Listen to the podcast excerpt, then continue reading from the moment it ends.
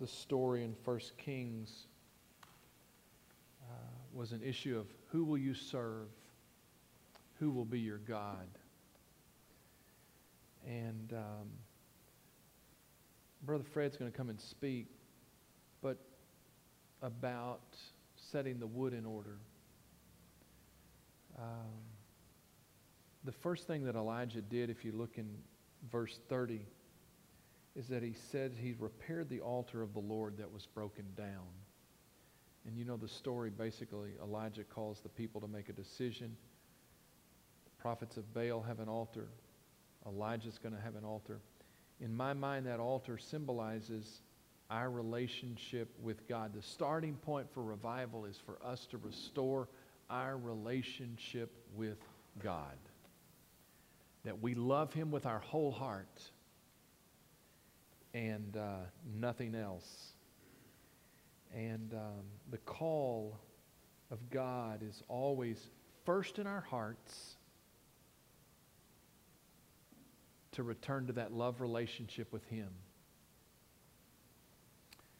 uh, to rebuild the altar that has fallen into disrepair due to inattention.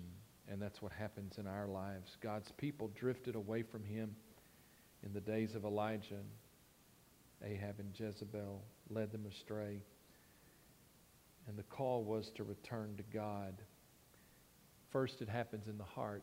Second thing is there have to be some changes in our life. And I've asked Brother Fred to come and to speak uh, from the statement that he put the wood in order. So, brother, if you would come, let's we'll get you set up here.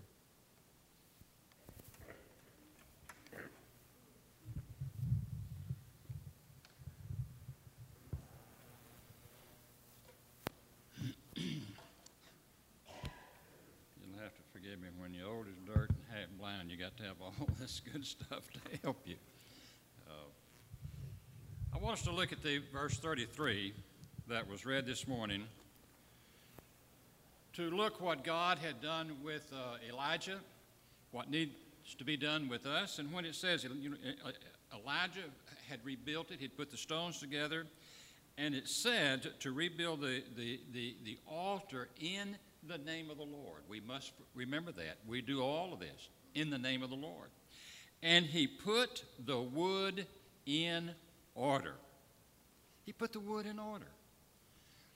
In the exact order that God had instructed him. In the exact way that God had instructed the Israelites whenever uh, uh, they were building the tabernacle in the wilderness. Uh, God gave the Israelites a very specific instruction of the exact way to build the tabernacle, uh, the perfect way to build it, and He told them exactly how uh, He wanted us to worship, wanted them to worship, and wants us to worship. God also gave them the instructions on how to worship, how to worship Him, not man, not the tabernacle, not the desert, but to worship God the Lord God Almighty. And this has not changed in God's Word. It is the same today. God is, an, is a God of order. That's right. We, as uh, believers, must line up our lives to God's order, just like He had Elijah put the wood in order. God has likened this order in His Word uh, as a plumb line he mentions that in Amos in the, in, in the seventh uh, chapter of Amos. A line that's got a, a line that's got a plummet on the end of it, and when that line quits swaying, it's a perfect line. And God has, has uh, uh, uh, likened that into it. It is the way that a mason or a bricklayer would use to put on the side of a building when that is perfectly straight, and then all of the bricks fall into place that they may build the wall straight and true and by rule. When you line it up here, it's going to be lined up here. God wants our hearts, He wants our lives straight and true by, by His order. we must prepare our hearts, prepare our minds, prepare our lives straight and true and by His rule if we are to experience salvation, uh, uh, uh, after salvation, uh, a revival in our hearts. It's like Brother Cody said First Baptist Church will never receive revival. Our community will never receive re- revival until you and you and you and you and me have that revival in our own personal hearts. God is a holy God. It's the Lord God Almighty, and He and He alone sets the standard for our lives, sets the standard for our, our, our, a believer's life, a Christian's life. And, and, and, and that standard is how we must live our lives, but it's how we must put our lives in order so that God Himself can uh, allow us to receive uh, a revival. He has told us exactly how we need to worship Him. And through His Word, He has done that. Now, God has given us a standard, not just how to live or how to worship, but He goes farther than that. He has a standard for how we are to give of our time, our talents, and our money. There's a standard for that. And our standard should be the Lord's standard we must spiritually put our hearts in order. We must spiritually put our lives in order. We must spiritually uh, put our minds in order, not only for the Lord to bless us, just in the everyday life, and He will certainly do that, but we must have those standards in our hearts and in our minds to experience revival in our lives.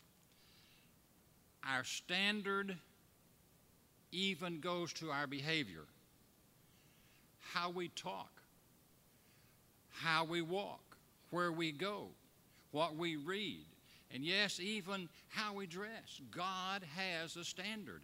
If we're to receive revival in our hearts, we're going to have to obey those standards. Let me share something with you this morning about that. We are where we are in our Christian life today. We are what we are in our Christian life today because of what has gone into our mind. We can change what we are in Christ. We can change where we are in our, in our life with Christ Jesus by changing what goes into our minds. And God is not slack about telling us uh, what these things should be and how to uh, ponder them in our heart. If you go to Philippians, the fourth chapter, uh, the eighth verse, uh, God, through Paul, writing a letter to the church of Philippi, said this Finally, brethren, whatsoever things are true, you might want to underline that, whatsoever things are honest, whatsoever things are just, whatsoever things are pure, whatsoever things are lovely, whatsoever things are good report, if there is any virtue, and certainly there is, and if there is any praise, and certainly there is, God said, think on these things. Now, John, when he was writing, uh, in some of his writings, he quoted Jesus as saying this If a man love me, he will keep my words. That's for us. If we love God, we will keep His word. We will live the standards in, in, in that He's talking about that He has put before us. Uh, by the same token, though, we cannot be uh, uh, what God would have us to be, and we cannot live our lives in disobedience to God's work and expect God to, to bless us. We cannot expect revival in our personal hearts. I cannot expect revival in my heart if I haven't, uh, uh, if, if I live in disobedience. I've got to live in the realm of God's standards. And this is a given. When we see that we have been disobedient, then this calls for repentance, which in, involves a sorrowful heart. I think sometimes we've overlooked that. We repent, but we don't experience a sorrowful heart. God said, listen, you got to have a sorrowful heart to get forgiveness for your sins. And then we see change in our heart, in our lives, and in our actions. Someone has said, and rightfully so, if we do today the same things that we did yesterday, we cannot but expect the same results that we had yesterday. If we didn't have revival in our heart yesterday, we can't go about doing the same thing to, uh, today and tomorrow, uh, expecting a revival in our heart. There's going to have to be a change. We can change where we are in our Christian life. We can change what we are in our Christian life by changing what goes into our hearts and our minds. Now, Paul reminds us in his letter to Rome, to the Romans in Romans 12, I beseech you, therefore, brethren, by the mercies of God. God is a merciful God. He understands us and He will accept our, our, uh, uh, our, our tender heart to Him and forgive us of our sins.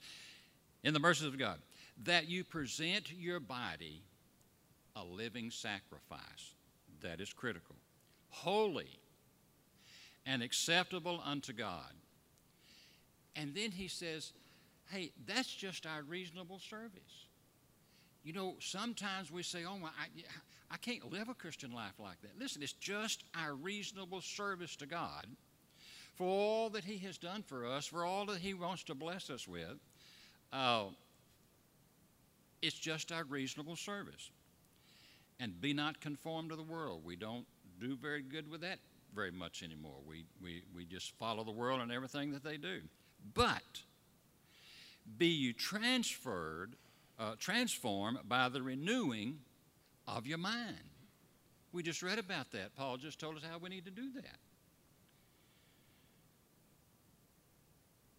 That we may prove that which is good, that we may prove that which is acceptable, and we can, we can prove the perfect will of God.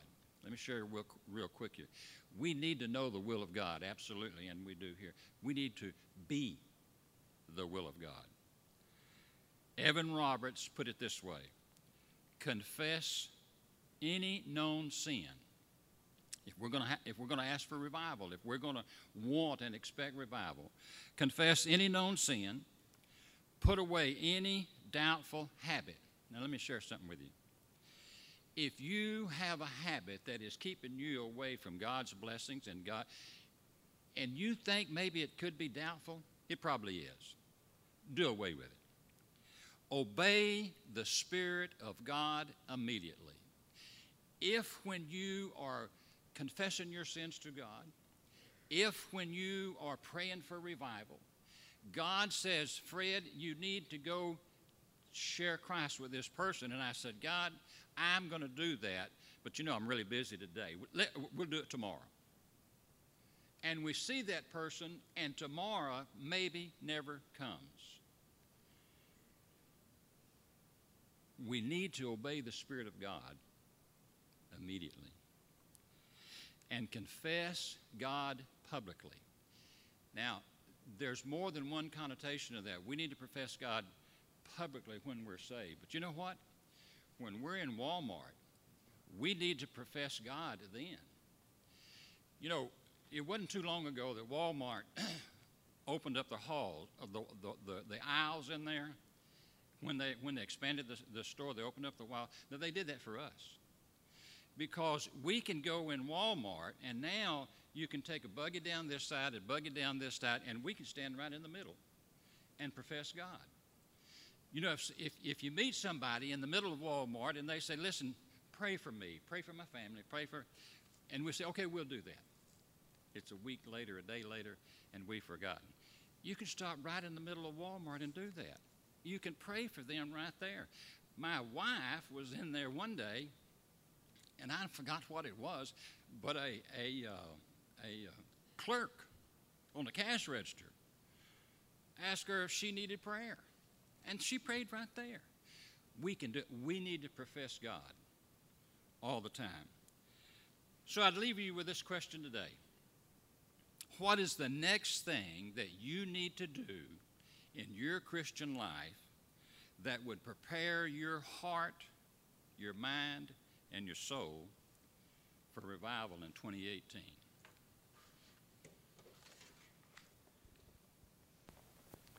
We want you just to spend just a few minutes reflecting on that.